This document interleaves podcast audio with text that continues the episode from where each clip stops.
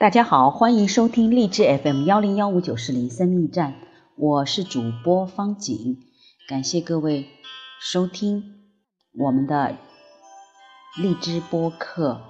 啊，我是卓越父母国际研究院亲子导师，也是国家二级心理咨询师，欢迎大家就嗯家庭教育、亲子教育、心理咨询一起探讨和交流。今天我们继续阅读吴若梅所著的《男生女生青春课》。青春如歌的第二部分，赞美是一种力量。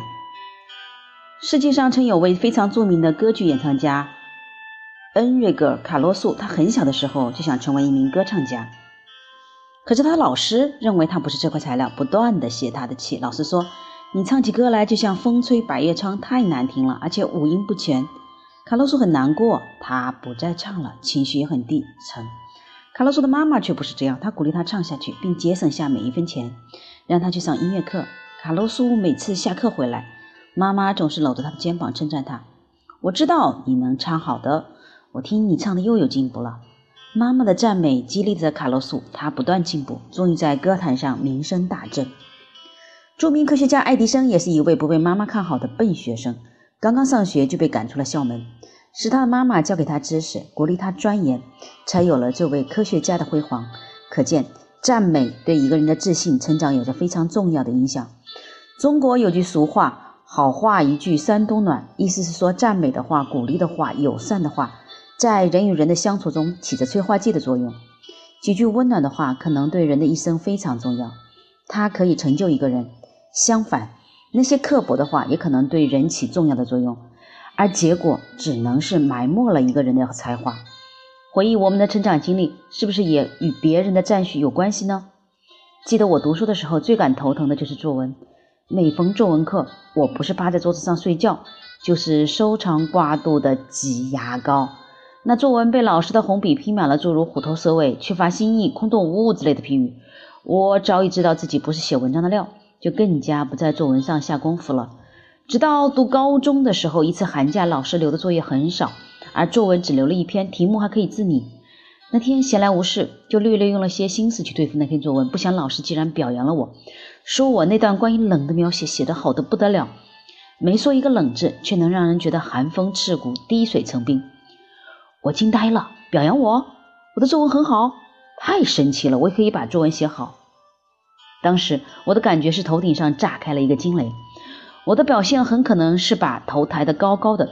要知道，这是我自从上学以来第一次有人说我的作文写得好，能不得耶？谁想，就是老师这一句话的表扬，既决定了我终身职业——记者，注定了这一辈子都要写文章。人在交往之中，希望获得别人的肯定、赞扬，这是人们共同的心理需求。如果把赞美别人把握的恰到好处，对人对己都大有好处。看到同学有了进步，说上一句“你进步好快呀”，简直令人不得不佩服。看到好友穿了一件得体的衣服，能不能恭维一句“你的裙子太漂亮了”？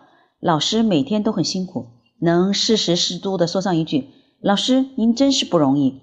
父母为我们操碎了心，在他们很累的时候说一句“谢谢，有你这样的爸爸妈妈，真是我的幸福”。试试看。当你真心实意说了这些话的时候，会有什么效果？赞美别人并不是献媚阿谀，而是由衷的认同、真诚的嘉许，是人的健康情感的流露，更是使对方发挥潜能、敞开心扉、积极合作的良好开端。中国还有句俗话叫做“将心比心”，其实很多时候我们只需要简单的换位思考，就能找到对方的感觉，或者说是真正体会到个中滋味。